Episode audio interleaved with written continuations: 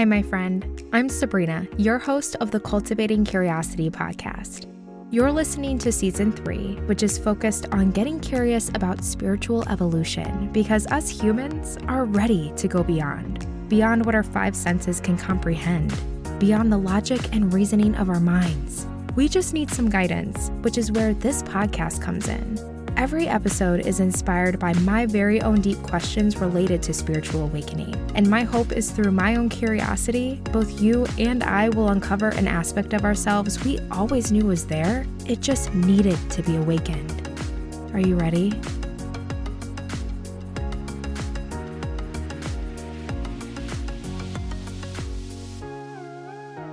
Oh my gosh, what an honor to be speaking with you. Once again, thank you so much. Um, you are the author of the New York Times bestselling book, Proof of Heaven, which is celebrating its 10 year anniversary in October. So, congratulations. Can you believe it's already been 10 years?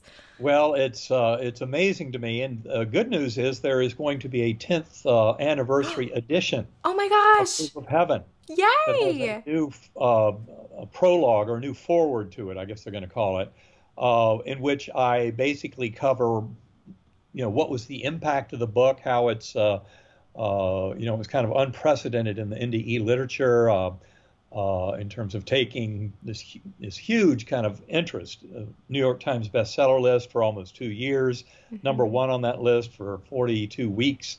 and then all the influence it's had on the scientific community, and we I mm-hmm. reference all of that in that prologue or in that new forward. So uh, wow. Uh, it'll catch people up on the last decade, and there's been tremendous progress. And some of that progress is due to the book and to my experience in going public with it. So it's been very gratifying, and I look forward to that 10th anniversary edition that'll be coming out uh, sometime this fall. Amazing. Well, I will be buying it and adding it to my collection. So good, great. Very so excited. The story. Oh my gosh, wonderful. So, um, as I briefly had talked about, I had the privilege of reading your book last fall for the very first time. And I'm definitely what you would classify as a spiritual seeker. I mean, I always have been since I felt like I was little. So, I've always just been curious about everything spirituality. Yet, one topic that I had never quite looked into yet was near death experiences or NDEs. So, I was talking with my therapist, and she had actually recommended your book.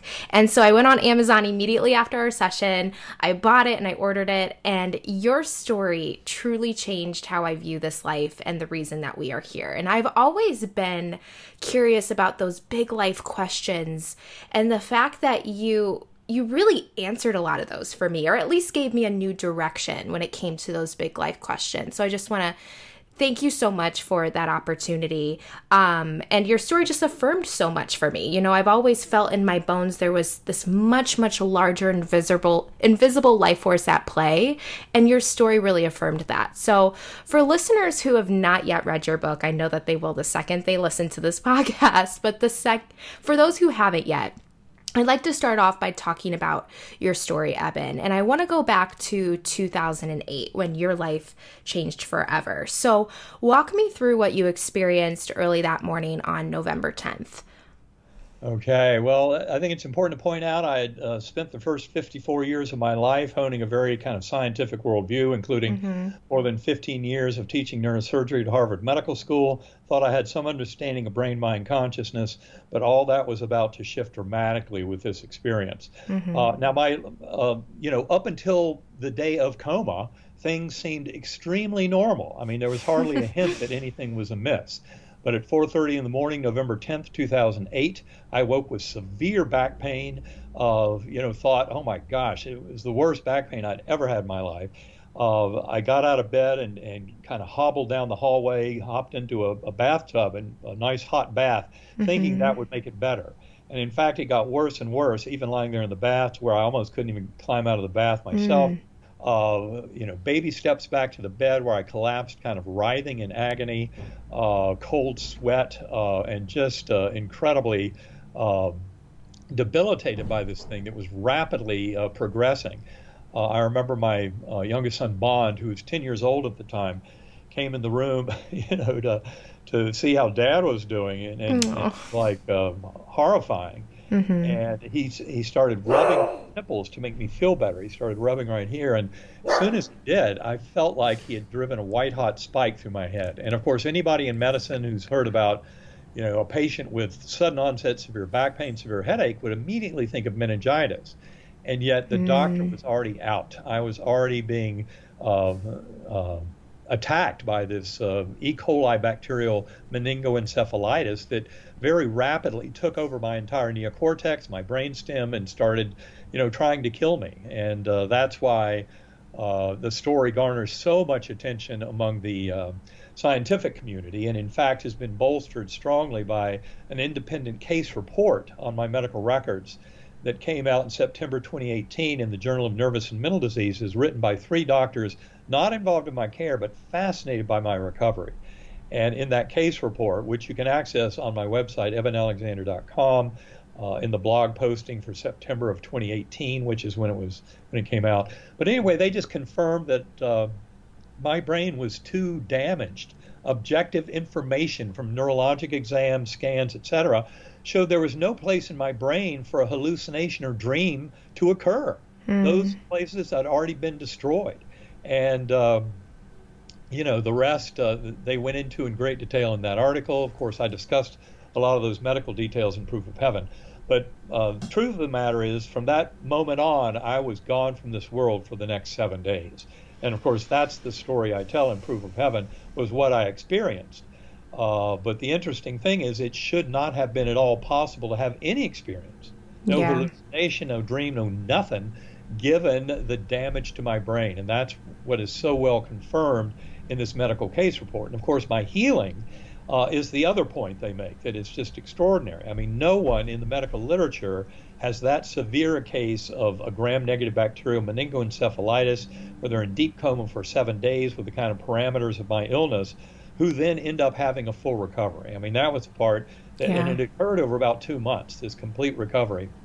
And it's important to point out to people that when I first woke up from my coma on day seven of coma, uh, I didn't even recognize my loved ones at the bedside, my mother, my sisters, my sons. I had no idea who these beings were. Uh, part of my uh, journey that's a little atypical for near death experiences is that I was amnesic. I had no memories of the life of Eben Alexander when I went through this experience. And that was that uh, over the months and years since coma became very clear why that was the setting. Because that was the only way to really drive the deep truth into me about the reality of this journey. Uh, but mm. it was absolutely extraordinary, as I tell in that book, Proof of Heaven, and uh, we can dive into any aspects of it that, that you are interested in. Amazing. Well, no, thank you so much for prefacing that because that is so crucial.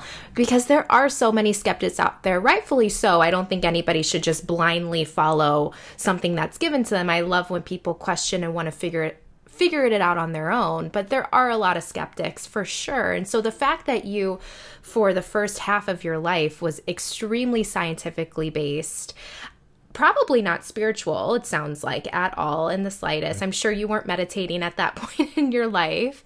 Um, right. So the fact that this happened to specifically you, it happens to many people, but to you, and for you now to just completely have a different worldview as a result of that experience that makes it that much more powerful. Well, it, it does, and I think it's important to point out to people that there there was a lot of, of of kind of back and forth on spirituality and science through my life. For example, I was obviously very influenced by my adoptive father. He was a globally renowned neurosurgeon. He was the reason I went into neurosurgery, tremendous influence on my life. He was very respected scientifically, uh, a world leader in many uh, ways. And um, for him, there was never any conflict between his belief in a loving, uh, uh, personal God, the power of prayer and healing, all of that. I mean, he put prayer to use in all of his daily life as a neurosurgeon. He knew physics and cosmology deeply, and yet for him, uh, it was all consistent with that loving personal God that he knew so well. Now, like so many who grew up in the 60s and 70s, I I always knew that science is the pathway to truth, mm-hmm. and uh, uh, I'm more of a scientist now than I've ever been in my life. But I also realize that materialist science uh, you know, which is the conventional version of science that the New York Times and Scientific American and all these big publications promote to the public, actually died uh, 80 or 90 years ago with the advent of quantum physics. And our deep, deep mystery in, tr- in trying to comprehend what's going on with quantum physics, which is all about the brain mind connection and consciousness, uh, is what has been so confusing to people. But that's why in our third book, Living in a Mindful Universe, that, that was co written with my life partner, Karen Newell, um, and that book is, is the rest of my story, Beyond Proof of Heaven. Mm. There was a second book called The Map of Heaven, but that's not really my personal story so much as my sharing so many communications from other people about their experiences with me. And uh, I think that's one reason Proof of Heaven did so well is so many people who have had these experiences went, "Oh my God, this is reminds me of what I went through." And so that's what drew such a huge audience to it were all these people who had had similar experiences. And that's the point I tried to make in Map of Heaven. But the book Living in a Mindful Universe, that is truly the sequel to Proof of Heaven. And in fact, I would say the book Proof of Heaven is more of a question mark, whereas the book mm. Living in a Mindful Universe is much more of a proof of heaven. It goes into the, all the science and spirituality uh, over centuries of kind of human discovery uh, and really explains much more clearly how all of this starts to make sense when you realize that mind is primary in the universe and that we're sharing mind uh, mm-hmm. uh, in many ways, and, and that the physical universe emerges from mind. Uh, mm-hmm. Uh, not the other way around, which is where conventional science has it completely backwards. Uh, but this is where the world is going to shift radically, and it's been a tremendous gift to participate with other scientists around the world uh, on this a tremendous revolution that will absolutely change humanity for the better. Uh, in many ways, it'll accomplish what spiritual and religious systems have tried to do for thousands of years. But because it's based in, a, in you know objective science, where we can come to some agreement about the data, uh, it will have much more power at ushering the world into a new new era. Mm, I love that you used the word revolution that just hit a chord with me, Eben, because I feel that we are at a turning point right now with human consciousness and evolution. And we've been on this journey for years. So I now want to talk about when you are entering this coma. As you had mentioned, you're in this coma for seven days. And to the people on the outside looking in, you're unconscious. But in reality, your consciousness is still there, but it's just not a part of this physical realm. So, where were you? Well, that is a very interesting, uh, uh, very interesting point. Uh, and the where was I has a lot to do with this deeper understanding of the mental realm, uh, the nature of consciousness, uh, and all of that. So um, uh, I, I, think what this demands in terms of the answering your question of where demands a much more rigorous examination of where we are when we're sitting here in what we think is the physical realm and uh, because it's uh, uh, just a much grander universe. It's one that must involve this realm of mind.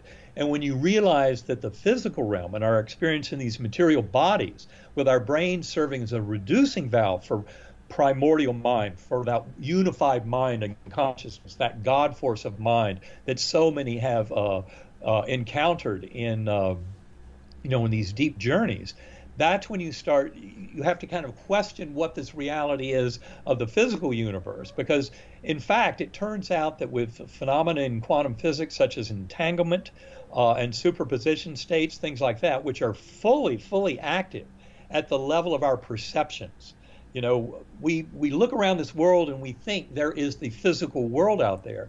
And yet quantum physics is what calls that very uh, kind of assumption into deep question uh, with entanglement, you're showing that our notions of space and time and causality are very much in error. Uh, you know, it completely defies Einstein's view of the speed of light being an ultimate speed limit for information in the universe, because in fact, what quantum entanglement suggests is that we're instantaneously connected with the entire universe. And that part is really kind of difficult to get if you're trying to pretend that it's all fundamentally based in a physical reality that extends in space and time. Because ultimately, space and time, uh, or our perceptions of them and of causality within a space time continuum, um, are all subservient to this knowing of this one mind and this kind of uh, top down causality, I'll call it. Uh, the mistake that so many scientists make is they think that it's all bottom up. So you you you know in reductive materialism, which is our conventional science, you um, you get deeply into uh, what is um, uh, really causing. Uh, let me see how be- how best to put this. Um, the ca- causal relationships of what we witness in the world uh, are actually just our perceptions of them. And we're not perceiving an ultimate reality. That ultimate reality is not one that is slave to space, time, and causality in the typical sense that we believe. And so this is where the power of things like mind over matter come into the fore, because that's exactly what we're talking about. Uh, the bottom up causality that conventional science assumes says that if you study the electrons, the protons, the quarks, the photons, you understand the rules that govern them. You put all that together, and then you derive a system that emerges from the subatomic world up into our world uh, with all the determinism there. But then, as people in quantum physics will tell you, there is no true determinism there. It's not like Newtonian determinism, where you can assume that the whole future of the universe has been determined from the moment of the Big Bang on because of this notion of top down causality of consciousness, of free will. And when you realize that there's a tremendous amount of free will in what we see as human history, it's not just the random actions of all these subatomic particles following the laws of physics, chemistry, biology. There's something much richer going on that is what gives us the world we see emerging. And that richness is from that mental layer, that top down causal layer, where in fact, what we're doing, and, and we explain this in Living in a Mindful Universe in our third book, is coming to see that God consciousness that so many have encountered in deep spiritual experiences, NDEs, etc., is really a consciousness that's the very source of our conscious awareness. Uh, and and then the next step of realization is that that little voice in your head, uh, you know, so many people identify with a voice in their head and they think that's who I am. Uh, and yet, I love the way Michael Singer puts it in his book, The Untethered Soul. Uh, he says that the uh, you know the voice uh, that your that voice in your head is your annoying roommate. Mm-hmm. And that's an extremely important concept because that is so true. And I've discovered that and rediscovered it multiple multiple times in deep meditation where I can uh, kind of take this top down view and see Eben Alexander's linguistic brain, ego mind, all those things as this tiny little component of who I truly am. And I can even put that into timeout to allow my higher soul, the grander aspect of me that intersects with the rest of the universe and with that loving God force, uh, and use that to help bring manifestation of a more ideal world. In fact, that's uh, what we argue in Living in Mindful Universe is that idealism uh, is the appropriate uh, term for how this world works. And what that really means is our mental function uh, influences the universe in very powerful ways uh, to uncover an unfolding reality. And the sooner we realize that that's not determined by our little ego mind and our little petty self interest, but by our higher aspect of soul and self that's interactive with others and that is bound to them through the force of love, kindness, compassion, mercy, and forgiveness, we start to see a new way, a new pathway forward in understanding how we can see ourselves in this world and also make choices about how to best uh, kind of act in this world, the best choices for the higher good of all involved. Mm, that's so, there's so much to unpack there. And I want to quickly, before talking about what you were experiencing during the coma, um, being in the the core as you call it and the village and all that i want to hear that as well but before we go in there into that how do we blind because I am a big follower of Eckhart Tolle. I'm sure you have studied his work Absolutely. as well. And Eckhart he, definitely has his finger on the pulse of the universe. he is very much not of this universe. He's a gift to us. He's amazing. And his work, all spiritual teachers have impacted my life, but his work specifically in terms of calming the monkey brain and the anxiety that I deal with on occasion just focusing on what is physically here has helped me so tremendously to be what he calls gently alert in this present moment, in this physical reality. But sometimes what I get caught up in is is this physical reality really reality. You know what I mean? Like, is this, and I start like questioning and getting into those big life questions I had talked about earlier. And so, how do you balance the works of like Eckhart Tolle, where his teaching is so profound, but it's also so simplistic, of just coming back to what is physically here, but then also balancing that knowledge and wisdom of there is so much more than what is physically here. Like, how do you balance those two? Well, it's actually very simple, and it, it starts with the uh, assumption that um, basically the uh, the unknown is infinite, and uh, you know, mm-hmm. modern scientists get into deep trouble by pretending they're very, very, very close to some theory of everything, mm. and to me, that's incredibly damaging. Uh, but the reality here is simply accepting that there's a lot about the universe we don't know. And then uh, what we do is we move forward into examining human experiences, uh, and not just everyday experiences, although those are very important uh, in in fully interpreting all this, but also these bigger kind of exotic experiences, near-death experiences, uh, shared death experiences, uh, which are just like near death, but they happen in people who are perfectly healthy, like a loved one who might be a thousand miles away when their mother is dying, uh, and yet wham, her soul comes right through, takes their soul along, even to the point of watching her life review wow. before the bystander soul comes back to this world. Uh, and I've met many people in my uh, telling of my story who had had shared death, not just near death experiences. And they're really mind blowing. And of course, they completely defy any uh, pseudo explanations from the materialist camp, which you know is trying to pretend that oxygen tension problems or buildup of CO2 in somebody who's trying to die give you these hallucinations. Well, in shared death, you don't have any of those physiologic things going on. So uh, there, you just have to accept that there is this profound spiritual reality can, can, can inject itself into our awareness. And of course, we're all used to entering a spiritual realm in dreams at night. Uh, and and then also, it's it's important to point out that. Um, psychedelic substances, which I do not recommend for this kind of thing, but I'm very happy that we're now doing research because the psychedelic substances show us how the brain is not creating consciousness at all. Uh, in fact, there are many papers in the last uh, eight years uh, with functional MRI, magnetoencephalography, studies like that, that really get down to the function of neurons and neural networks in the brain.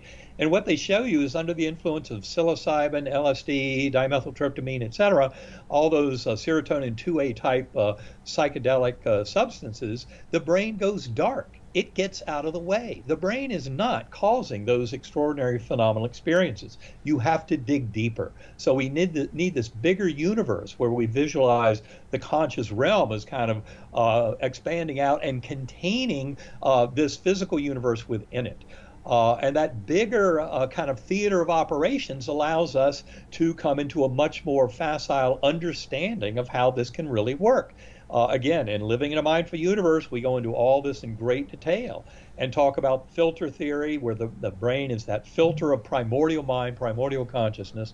Uh, and then I think the other important thing to stay, say in this discussion is that um, the way I view it, with this much bigger view, which also includes an acknowledgement of the scientific evidence for reincarnation. You know, this is not a question of what if you want to believe in reincarnation or not believe in it, because the scientific evidence is overwhelming that it's absolutely real, no question. Just go to uvadops.org, University of Virginia Division of Perceptual Studies website, and you'll find a group of scientists who have studied past life memories in children going all the way back to the 1960s and concluded uh, with 1,700 solved cases out of 2,500 total cases they investigated, or 2,700 now, I think uh, that you know reincarnation is it. That's the explanation. These soul, our souls come back. But interesting is the memories get covered over. There's what I call programmed forgetting, where the uh, memories of the past life and between lives get covered over. So if you ask a young child, you know, between ages two and five or six, uh, where they were before they were here, uh, sometimes you get some fascinating answers. uh, and what, what Ian Stevenson and Jim Tucker, the two uh, doctors who have run that program at UVA, discovered is that you have to inquire about those memories before age five or six, because after that they get lost. And there is another phenomenon widely acknowledged called the amnesia of childhood. And most people will admit to this, and that is that before age uh, six or seven, of you know when your language centers are more developed, uh, it's very hard to recover memories of what happened in those first five or six years. And that's because they do get covered over as our uh, memory systems convert more to a linguistically based kind of uh, filing system, uh, we lose track of those memories. But that doesn't mean they didn't occur, and that you can't uncover them at that early age, and that they're not important, uh, and that they didn't really happen. That's the important thing to state. Uh, and so, this much bigger world is what I'm talking about. Uh, and it's a world that acknowledges our grander existence, this fact that our souls come back again and again in this process, uh, that there is this program for getting. But remember that I think most importantly in this in my piece of this discussion right now is to acknowledge that what we do here and now in this world with that forgetting so we don't remember between lives we buy into this life with that adult self that comes on at age 7 uh, that's all part of buying into the uh, game for the for the soul journey because this is where we get the important work done i would look at the time between lives it's kind of like breathing and I would see this is the big inhale, and then between lives is the big exhale. And it's mm. just this rhythmic breathing of our reincarnations. That's kind of how I saw reincarnations in, in my journey because of the amnesia. I could not have an Eben Alexander life review, but I did see life reviews in a fantastic fashion in that journey. And I discuss, you know, uh, how it started in that earthworm's eye view. It went into the Gateway Valley, much more kind of ultra real, much more real than this world, and then ascending through portals up into the core realm, uh, which was a oneness with the divine, this uh, pure uh, oneness with the universe in so many beautiful ways, where I was taught and shown so many things, and I'm still busy unpacking through meditation. But one of the, the visions in there was what I call Indra's net and that was this incredible vision of our interwoven lives. And I saw that exact rhythmicity, just like breathing in and out, inhale, exhale, incarnation, between lives, incarnation. I saw that writ large in this beautiful Indra's Net vision in the core. Uh, where I saw all of our individual soul lines. I saw life reviews. I saw the beautiful kind of power of karma to nudge us towards that oneness of love and oneness with the divine. And that bigger vision is one that helps us to really understand all this and how it can work. Only by taking this bigger vision and not the ant's eye view, but really, you know, kind of the God's eye view or the, the higher soul eye view, uh, that's how we can start to make more sense of it. Wow, that's powerful. So I want to talk, I have so many questions about you in the core. And for people who haven't read the book yet, the core that you call it is like this dark magical place where essentially you communicated with God, the universe, whoever. Once you speak to it as Om, O M in your book. So who whatever word people want to call it, let's just say God for the simplicity of this conversation. And what fascinates me about that part of your story is that you say that you communicated without words, but instead through feeling that went through you like wind. And in your book you say, quote, each time I silently posed a question, the answer came instantly in an explosion of light, color, love, and beauty that blew through me like a crashing wave. As I received these answers, I was able to instantly and effortlessly understand concepts that would have taken me years to fully grasp in my early life, in my earthly life.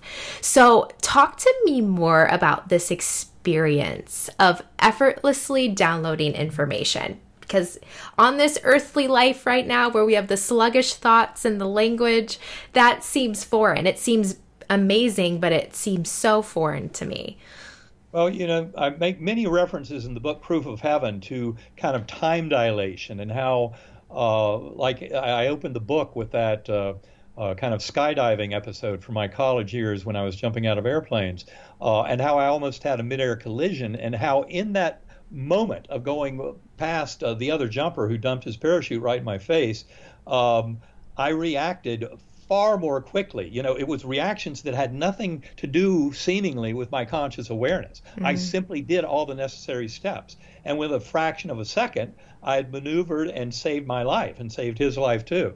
Um, and and so that I put that early in the book as kind of this mystery of our uh, perception of time and self and of our free will and its abilities and its limitations. Uh, because I think that's what where we can open this whole discussion much more richly into our possibilities. Um, but it, it really kind of points out, and I would say my meditative experience, I use sacred acoustics to meditate. Uh, Uh, you know, and, and that's a form of differential frequency brainwave entrainment. Go to sacredacoustics.com if you have questions. Uh, but I've been using that for more than 10 years now. Uh, and use it to routinely to escape my little Eben Alexander mind, this linguistic brain that's stuck here in this plotty little, you know, four-dimensional space-time, and kind of reunite across the veil with my higher soul. And that's where I have gained a lot of meditative experience to help uh, kind of firm up and validate so much of what I first encountered in my NDE. But the first step is realizing we are so used to thinking that we use our little linguistic brain, we follow the breadcrumbs of knowledge, rational thought, logical thinking, all those things, and think that's the best way to get us to an answer. Well, in fact, no, that's not true. There are many examples uh, in our in our world of, of thought leaders, of, of scientists, philosophers, artists, musicians who have developed ways of bypassing that simple little plotting rational voice in the head uh, to get to deep creative insights. In fact, some of the greatest creative insights in science have come from these techniques. Uh, for example, Albert Einstein, he would float around in a little sailboat uh, of you know in Long Island. He'd be looking up at the sky, and he'd be doing this for hours on end, kind of daydreaming. And that's where a lot of his brilliant ideas that would change the world would come from. It wasn't just from sitting at his desk plotting over equations, but he really needed that insight that came from this kind of hypnagogic space of daydreaming, napping, looking at the sky. Likewise, uh, Thomas Alva Edison, one of the greatest inventors in uh, American history. Uh, he used to stay awake for days and nights at a time uh, when he was inventing and he needed new ideas. He would sit there in a very sleepy state with some weights in his hand. As those weights would drop, uh, two or three times it would wake him up and those micro naps that hypnagogic between asleep and awake that would open his space of creativity and allow him to aha see the, the way forward in his uh, solutions. Uh, robert louis stevenson the, the renowned uh, scottish uh, poet novelist musician uh, had a similar technique that where he would use this hypnagogic thing just like edison did uh, Salvador Dali, similar technique, etc. So, in many fields of creativity, you find that people develop these ways of accessing that primordial mind, of not relying on the breadcrumbs that go through linguistic brain, rational, logical thought, but actually seek knowledge of the universe in a grander fashion. And I, to anybody who's in creative arts and science, philosophy, writing, uh, any field really where you want to be creative and need a very open mind, I would say meditate, meditate, meditate. Mm-hmm. Uh, spend a lot of time doing that. And for me, it's been a tremendous boon, but it also has helped me to uh, kind of uh, foster and develop and cultivate much of what I first encountered in my NDE uh, and those are the kind of things that Karen and I love to share in our workshops because I'm fully convinced that people don't have to have an NDE to come to the kind of knowledge I have about this grander universe. You can do it through meditation, and that's uh, part of the program that we recommend so strongly in that book, Living in a Mindful Universe. Mm, I love that. It's like building your physical muscle, right? It's like just a practice that you have to build and strengthen every single day. And I totally believe in that. Like we're all connected, and meditation is just a way of uncovering what's already there and what's always been there. Well, I can tell you, uh, Karen. Uh, months ago came up with that idea of the spiritual muscle and i i love it because that's exactly what we're talking about yeah. here once you realize that the universe is primarily mental, and then ultimately spiritual. Uh, spiritual just implying mental, but with a connectedness with others and with uh, that God force at large. Mm-hmm. Uh, then you start to realize the power we have as individuals to really help steer this world into a positive direction. Mm, absolutely.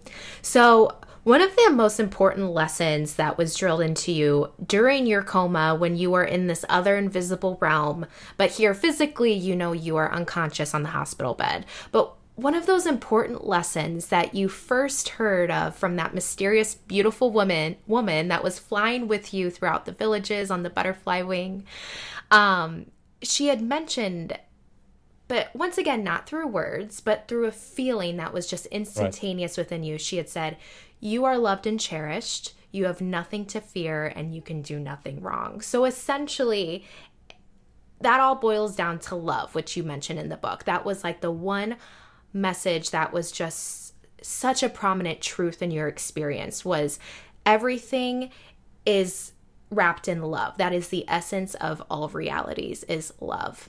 And I, Absolutely. Go ahead.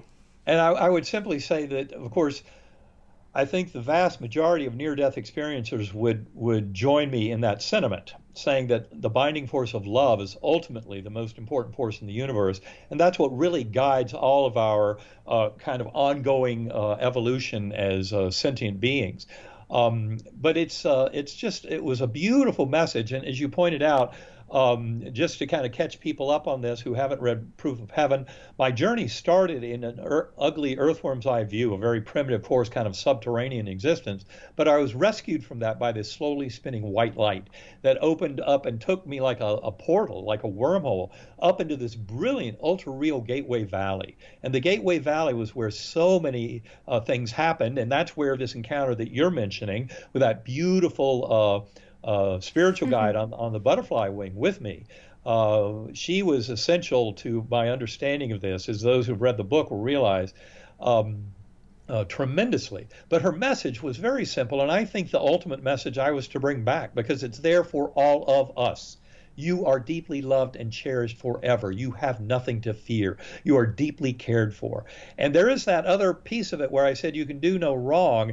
And that, unfortunately, I wish I'd expanded on that in the book Proof of Heaven, because some people completely misunderstand that. They don't realize that by the time I was in that realm with that beautiful woman uh, with that message that was delivered telepathically, as you said, emotionally. She never had to say a word. And in fact, this entire journey never involved words and language. It was always pure conceptual flow. I only applied words and language as I wrote it all up weeks later. That's a very important thing to understand. Uh, but in the journey, her message to me was very clear and simple, emotionally driven, uh, telepathically, a deep richness to it. In fact, I came to know her so well in this process because of that mind meld that when I came back to this world and then started reading the NDE literature, which I'd never paid attention to before, which was only after I'd written down the first 20,000 words to describe my own journey, because my son, uh, majoring in neuroscience in college, had urged me to write it all down before I read anybody else's report. Mm-hmm. Very important. Uh, mm-hmm. So my uh, database of my journey was never tainted by anyone else's NDE because I'd never studied them. But once I did study them, uh, beginning about six weeks post coma, after I'd written down my experience, I realized this incredible incredible commonality of these stories and how much overlap there was across cultures, millennia, belief systems, no matter what the medical situation, putting somebody near death, whatever, there's tremendous commonality when you study these stories uh, that is really surprising. And that's what kind of drew my attention. Uh, but one of the most important things was I came to realize in that study uh, if I had scripted this whole journey, my father would have been there front and center, my adoptive father, the neurosurgeon, who had passed over four years before my coma, and yet he was nowhere to be found.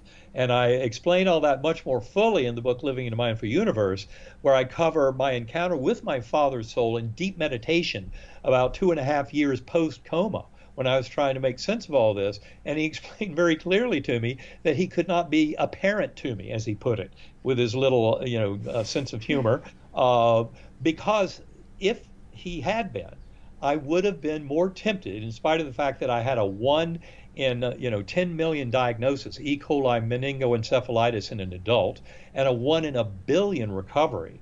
Uh, as is amplified in that case report on my medical records. Uh, you know, this was not uh, the kind of case where you expect recovery. Uh, but in spite of those features, if my father had been the guardian angel, I I would have questioned it. I would have backed off to my conventional scientific self, saying, "Wait a minute, you see who you want to see on the way out." We got to question that more deeply. But by being someone I did not know, and yet someone who is very deeply important to me in my life, that beautiful guardian angel on the butterfly wing, who I only discovered the identity of four months post coma, that was the key to the kingdom. That is what opened my eyes. It all seemed way too real to be real because it really happened. It just did not happen in this material realm, but it happened in a more fundamental, the mental spiritual realm, which most NDEers describe as much more real than this world. And that mm-hmm. should be mm-hmm. no surprise when you realize that in this world, we're sitting there witnessing a consciousness where everything we hear is filtered through the ears, everything we see filtered through the eyes with very restricted range. Uh, and then, you know, you have memory and you have executive function, all these other things that get coordinated uh, in our mindset. Uh, but uh, in that realm, you're drinking from the fire hose of consciousness full bore not this tiny little trickle that we're used to in these bodies, in these brains, uh, that tiny little trickle the, of a here and now that are not true in reality, but they're part of our putting it all together to make sense of our journey through this cosmos. Um, but that is, and also the sense of self because the in the life review, which I saw not as an Eben Alexander life review, but as this big generic form, as I said earlier, in that Indra's Net version, um, uh, in that uh, uh, that vision, what I saw was that much grander possibility. Uh, for our souls, uh, you know, kind of learning from uh, the life review. And when you study life reviews and NDEs, you find that interestingly enough, they are really from the emotional perspective of those around us who were affected by our thoughts and actions, more so than our own little personal me self experience. And the importance of that is that the life review is showing us that we're all truly in this together. To hurt another is to hurt oneself. We truly uh, are, you know, sharing one mind, uh, and mm-hmm. that uh, is a very important concept. Uh, I think to amplify on that, I would simply add uh, for your uh, for your audience that there was a tremendous contest in the U.S. La- or globally last year to answer the question uh, what is the best scientific evidence for survival of consciousness beyond permanent bodily death? This, con- uh, this essay was entered by over a thousand people, uh, 200 uh, of whom could satisfy the requirement of proving they'd studied afterlife uh, uh, experiences scientifically for over five years. and of that group, you then had 204 papers. Uh, and the Bigelow Institute was going to give out three awards initially, but they were so impressed with the quality of the papers that they gave out 29 awards. Wow. And so those papers are available for free to all of your audience right now, to the reading public, bigelowinstitute.org. Go start reading those essays. The first one by Dr. Jeffrey Mishlove is a mind bender and an absolute game changer. All the rest of them contribute tremendously too, all coming from many different directions. In fact, uh, one of them I remember even said this whole question of the afterlife was settled uh, in the late uh, 19th century beyond a reasonable doubt. And yet, here we need more data. So quantum physics, so philosophy of mind, a modern NDEs, shared death experiences, psychedelics, all the investigations. Uh, a lot of this is material we cover in Living in a Mindful Universe, but these Bigelow Institute essays are all really pointing to the reality of the afterlife. And the most straightforward way to interpret that, if you read some of those uh, top papers like Pim van Lommel, the number two position. Uh, he's a Dutch cardiologist, wrote a beautiful scientific paper proving the reality of the afterlife. And towards the end of his paper, he suggests we're all sharing the one mind. Uh, and he says that is a very clear, and as I said, that is the point of our book, Living in a Mindful Universe, is this objective idealism or analytic idealism, as it's often called. But that is where we can really come to a deeper understanding of how this universe works, uh, the kind of power we have over it, the influence we have. And, uh, you know, it has everything to do with healing, explaining things like placebo effect, spontaneous remission, and especially these cases of miraculous healing and near death experiences, like my case, like Anita Moorjani, who cured mm. her advanced lymphoma. Uh, through a near death experience, the spiritual encounter. Dr. Mary C. Neal, uh, who had a profound NDE during a kayaking accident in Chile back in the late 1990s, more than 30 minute warm water drowning uh, mm. in her book, Heaven uh, to Heaven and Back. Uh, so these NDEs with extraordinary healing are right at the tip of the spear of telling us the power we have of mind over matter to lead to healing, to wholeness, to coming into the souls we came here to be. And that's why it's so important to take this much, much bigger view and realize the power we can have through objective idealism, this notion of the one mind, uh, and putting it all together in a scientific sense greatly explains a lot of the spiritual features of human existence. Absolutely. Thank you for sharing that. I will be linking the Bigelow papers in the show notes because that sounds so fascinating. Okay. Um, and I want to, before we move on, just kind of back up to talking about the love message because I feel like that's so important. I just want to make sure that we we tap into that. So one of the sayings that I had mentioned was you can do nothing wrong. And essentially that's wrapping into one word of love. Um, and I also want to talk about the fear. There is nothing to fear. Um, so, starting with the fear, you know, right now there's a lot of fear in the world, especially over the last few years, and it seems to just have been compounding and compounding lately. And when I first read that sentence in your book, I thought to myself, yeah, I wish I had nothing to fear. You know, that sounds really nice. Um, so, Eben, could you please provide a little more clarity around the lesson that was drilled into you through a feeling, not so much words, but through a feeling of you have nothing to fear? What what does that mean? Because I feel like a lot of us, when we read that, we get trapped in our dualistic, logical minds with that one. Well, I can tell you what it ultimately hinges on uh, is one's ability to feel connected with the universe at large and to realize that the universe has purpose. Uh, in fact, Karen and I often talk about the fact that spirituality, in our definition, really has those two very simple definitions.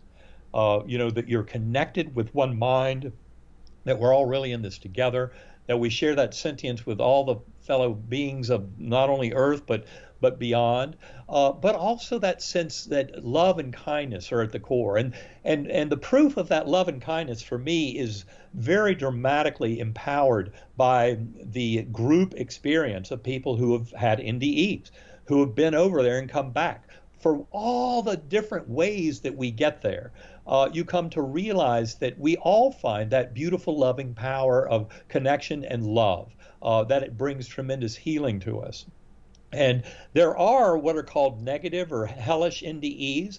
They make up probably around 3 to 5% of the overall literature, although you could certainly argue that they're even more underreported than positive NDEs. People, you know, are not necessarily going to come out and just talk about these things mm-hmm. because they think it was crazy. It was way too real. It's totally unexpected. It's shocking uh, and they're worried. Uh, you know, people will think they're they're nuts, and so people often don't share them. That's one of the reasons why I wrote the book Proof of Heaven was to help people realize, no, this is part of reality. You can share these broadly, and um, you know all of that. But the deep truth is, even those three to five percent of negative NDEs, hellish NDEs, whatever you want to call them, end up having the same effect they they bring you closer to a sense of the loving power of this universe and that there is a God force. And people do not describe in the when you look at the huge literature of NDEs, they're not describing some battle between good and evil at these deep spiritual levels.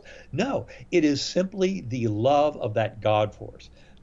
In fact, you would never even think that at that deepest level of the cosmos, uh, that there was any kind of evil. And I discussed that in Proof of Heaven, where I said that evil is present in trace amounts. And what the, the apparent evil does is it engenders that ability to illuminate our free will and to give us the choices in our action. And that's where in the book where I said you can do no wrong, I regret that I didn't explain at that point that of course our choices matter.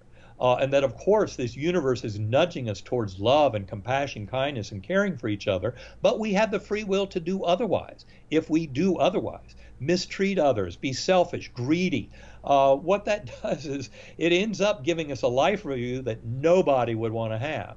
Uh, because um, in the life review, as I said earlier, it's not from your own perspective, it's from the perspective of that one mind, kind of as an instructive uh, mind to teach and learn through these uh, kind of relationships and interactions. But what we find is that the golden rule, treat others as you would like to be treated, in many ways is written into the fabric of the universe through these life reviews, where you realize it's all about the good that we've done. And that's how we recover this most complete sense of self, is by you know, throw that ego self in the toilet uh, the little ego, the little selfish, greedy piece of you. It, it serves a purpose in a Darwinian predator prey dance, but that's not what we're, we're doing. We've evolved far beyond that uh, necessity of a, an ego to protect uh, a little being.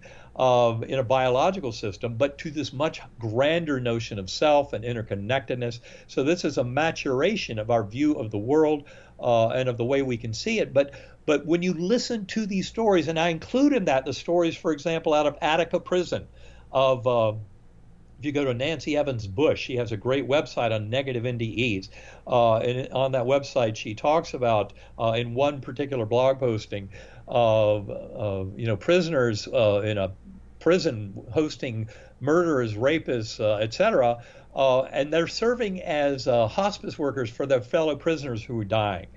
Uh, and just as you find mm-hmm. in mm. hospice work around the world, like Christopher Kerr's recent book, uh, Death is But a Dream, which I highly recommend, all about hospice, uh, where it overlaps totally with near death experiences in this uh, theme of love. You find the very same thing even in the negative ones. It's always about love, recovering love, a sense of love, realizing why someone might have behaved badly, treated others poorly in their life, but it always hinges back on events in their own life that led them through this tough soul journey. Um, and the, the answer is always going to involve that love, compassion, kindness, and taking care of each other, uh, and not this kind of egotistical, you know, uh, selfish greed, my way or the highway, you know, that kind of stuff uh, will lead you to a horrible life review. In fact, I would say that our concepts of hell, uh, going back thousands of years, of that kind of very negative spiritual uh, realm have come from negative life reviews. They've come from people who have led those selfish, greedy lives where they might have uh, put great pain and suffering onto other people, and then they have to feel that in the life review. And that is not fun. And that's why mm-hmm. we're all eternally being nudged towards this uh, goodness, compa- uh, compassion, mercy, uh, and when necessary, forgiveness. And of course, never forget gratitude. Gratitude mm. and forgiveness, I think, are our two greatest tools. But kind of uh, in a nutshell, that's that's what gives me this tremendous knowing of the, the, fundamental nature of love and kindness and compassion at the core of the universe uh, as our deep spiritual truth and kind of our north star. Amazing. So, when you were in this beautiful realm. You know, everything is coming to you effortlessly. You are in like these vivid colors, flying on a butterfly wing. Like, what could go wrong? Um, what do you think now, like having been out of your coma for over 10 years now, having been studying this work for over 10 years, what do you think is the purpose of leaving those higher aspects of ourselves for a few years to condense our infinite energy into these human bodies to live on a planet with physical matter, with duality, with free will, with evil, with good? It seems so much easier from where you were. You know, what it, what do you think is the reason for all of this? Well, I, I would say that that God force that's the very source of our conscious awareness that God force is very interested in kind of a process of self discovery. Okay? Mm. Uh, in other words, it's not just all perfection in that one mind, but it's a process of, you know, kind of uh, watching the evolution, seeing how this whole interaction of sentient beings uh, evolves over time. Uh, and that's why I would say that uh, I think human destiny in many ways can best be uh, interpreted when we take this deep look at the nature of reality and realize that our souls get all the work done here temporarily blinded but because of that program forgetting. We don't live our adult lives so normally remembering that, but that's where NDEs and similar transformative experiences, after death communications, uh, being one of the most common, where people have some sense of a connection with their loved one after the loved one has left the physical body. And those are out there, probably 70 to 80 percent of Americans uh, or of people in the world at large uh, have experienced such connections with loved ones who have departed the physical world. And they often come not just as some kind of wishful thinking, vague interpretation, but as a very powerful example in the moment. Uh, in fact, I give a, an example in in uh, uh, the book Living in a Mindful Universe of someone I met at one of the near death uh, meetings. Uh, and this uh, person who had never really shared her story much before told me about the first time that she encountered the soul of her dad after he had passed from the physical world. I think it was, uh, as I recall, it was a few years after he'd passed. but she's just driving down a rain soaked highway. And all of a sudden, he pops into her mind and says, You should move over into the left lane there because that, that truck that you're about to pass is going to blow a tire. Oh. She pulls over in the lane. As soon as she passes, boom, the tire explodes. She keeps driving, no problem, and going, Oh my God. And, and so, in the moment, and she was convinced it was her father who who had died, uh, but his soul was right there in that moment to protect her from what could have potentially been a very dangerous situation for her. But I've heard thousands of stories like that. So, and and of course there are the stories of people who, for example, have a dream where they see their loved one. Uh, their loved one returns to them and says, "You need to go to the doctor. Uh, you have a mass in your breast, or something like that." Mm-hmm. Uh, and and then they go to the doctor and they get an early diagnosis of breast cancer, what have you. Uh, and those stories are out there literally by the thousands of people who have had these kind of premonitory dreams that led them to an early medical diagnosis that basically saved their life. So these can be very practical communications when we talk about after death communications. But these are all forms of just kind of acknowledging this bigger universe where our consciousness has tremendous power, uh, access to information, and also influence on the evolving world. That's where power of prayer, uh, distance healing, all those things come in handy. Mm, absolutely. And as we wrap up our our conversation today, this has gone way too quickly, and I only have a couple more questions. But um, like we had mentioned, it's been 10 years. And when you were writing your book, you mentioned pretty frequently, you know, these concepts it's so hard to put into words. And you kept mentioning like these were just effortless concepts that you knew when you came back to earth were going to take years to unpack. And it has been years since you wrote your book and i know that you've re- written two others after the fact but it's been 10 years since you wrote proof of heaven. So, my question is Is there any concepts or lessons that you didn't get a chance to write in Proof of Heaven simply because you couldn't remember at the time or you couldn't find words to describe? To describe those experiences, any lessons or maybe even rewordings that you something that you wrote in Proof of Heaven that looking back now wasn't fully accurate. Well, there's a tremendous amount of every bit of that. I mean, mm-hmm. a 180 degree uh, revolutionary flip in our understanding. Now, I want to point out this is not just Eben Alexander kind of thinking about his little experience and talking about it. I, I work with hundreds of scientists around the world who are interested in consciousness. Uh, two big groups that you can uh, investigate online that I work with. One is Galileo Commission. Go to galileocommission.org and you'll learn a tremendous amount more about the scientific revolution that I am part of. Likewise, the Scientific and Medical Network uh, which I think is scientificandmedical.org, something like that. But just if you Google Scientific and Medical Network, you'll find it. Uh, I work with that group, David Lorimer out of uh, France. Uh, he's English originally. Um, and, and, the the scientists uh, at UVA, the scientists at the Institute of Noetic Sciences, I mean, all of this is covered in large measure in our book, Living in a Mindful Universe. But it's really those scientific efforts, and I think for anyone who goes to read those uh, Bigelow Institute essays, you'll start to realize just how much power uh, all this has. And for example, I know we were at a, uh, Karen and I were at a scientific meeting in Belgium in 2018. Uh, and one of the neuroscientists from uh, St- Steven Laureys' group in Belgium, a neuroscientific group, uh, she gave a, a, paper where she put up that the uh, she had done an analysis of a number of scientific papers worldwide uh, addressing near death experiences. And she looked over the period from 1980 to the current era and found that in the year 2012 there was this inflection point where the frequency of those papers leading up to 2012 was a certain level, and then it went up fourfold uh, after 2012. now, Proof of Heaven came out in 2012, and she actually attributed uh, or, or mention this uh, this tremendous growth as being the result of, of, proof of heaven. And I don't know if that's true or not. I know a lot of scientists have taken tremendous interest in my story because of all the power that it has, completely refuting uh, the simplistic uh, rebuttals from materialist scientists trying to explain it away. Um, and uh, I don't know if I was just fortunate to uh, published the book at that time or if I'm really part of that historical shift. But the reality is there that uh, the scientific community has taken all this far more seriously uh, over the last decade, and we will never go back to the blind, stupid simplicity of reductive materialism and Newtonian determinism in conventional science, because those eras should have died 80 years ago.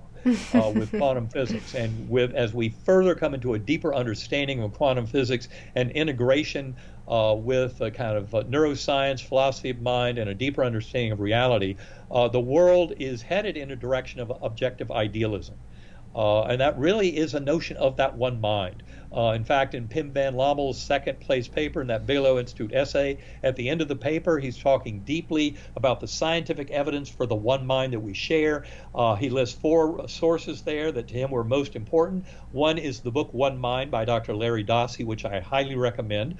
Uh, another was is the modern, more modern book from Stephen uh, uh, Taylor called uh, Spiritual Science highly recommended. The third was a paper by Bernardo Kastrup. That paper is called The Universe in Consciousness. Uh, it came out, I think, Journal of Consciousness Studies 2018. And then the fourth resource was our book, Living in a Mindful Universe.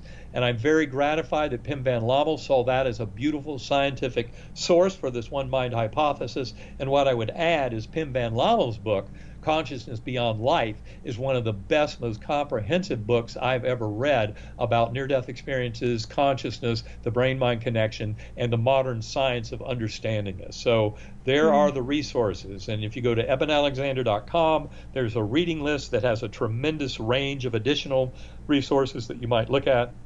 I can also recommend the blog page on ebenalexander.com. Not only that, but there's also an FAQ page that answers a lot of the questions, especially from media.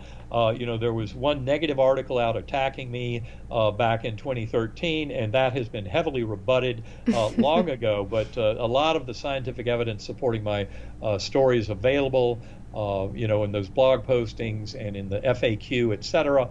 Uh, and for anyone interested in the meditation, just go to sacredacoustics.com. Differential frequency brainwave entrainment is an incredibly powerful way of allowing you to traverse the veil by kind of interfering with the, the kind of brainstem, uh, neocortical connection down at the lower brainstem level.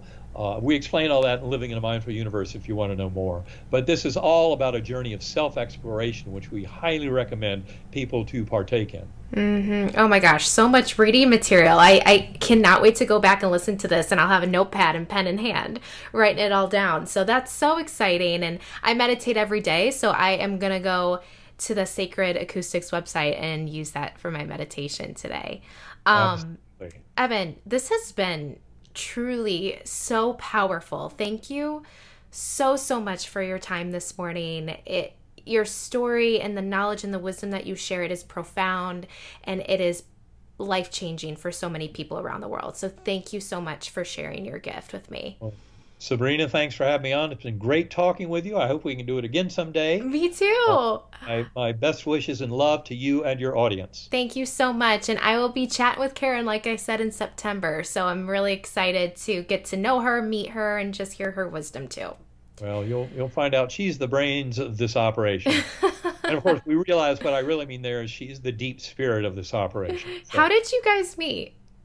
Uh, we met. Um, we were actually both very interested in differential frequency sound for deep meditation. Mm-hmm. Uh, and so in November 2011, we met at a workshop, and the workshop was for people who wanted to teach other people these techniques. So, so a very advanced workshop. And as soon as I met her, I just realized we shared a life mission. Mm. Uh, and I told her that, and she didn't believe me. She's like, okay, yeah, sure. but, you know, I don't, certainly back at that time, I didn't consider myself terribly intuitive, but it, I definitely was ahead of her on intuiting uh, our deep and profound connection. And of course, she has just lived up to it tremendously. Uh, and I just love the work we do together. It's just, uh, to me, it's a tremendous gift in my life. Oh, I love that. Well, you two definitely lead a beautiful life together. So, and I just thank you both for the work that you do, and I cannot wait to dive into it. And please just keep me posted on what's going on and um, enjoy your garden. That is something that my fiance and I would love to have one day. We currently live in a little apartment, so when we right. buy a house, garden is in our future for sure. Well, good. Well, good luck with that, and Thank enjoy you. it because it's it's great fun, and we love mm-hmm. you know helping all the butterflies and bees, and uh, you know they're they're. Uh, I'm frightened to say they're they're a lot less this year than they have been in recent years, and that mm. that worries me a lot. Yeah. Uh, because we do everything we can to try and create a good environment for them, and I'd say their population is down by about a third compared to last year, maybe oh, a quarter. No. Oh but, my gosh. Uh, hopefully that's just a momentary trend, but we re- really need to help and protect our planet and all of our fellow beings. All right. Well, yeah, that's so wonderful. Well, thank you so much, Eben. Um, Sabrina, thank you, and thanks for doing all you do to get this out there. Thank you for listening to this episode of the Cultivating Curiosity podcast. If you enjoyed it, can you please do your girl a favor and leave me a review? Also, don't forget to follow this show on your platform of choice so that you are the first to know when a new episode is released. Until next time, stay curious.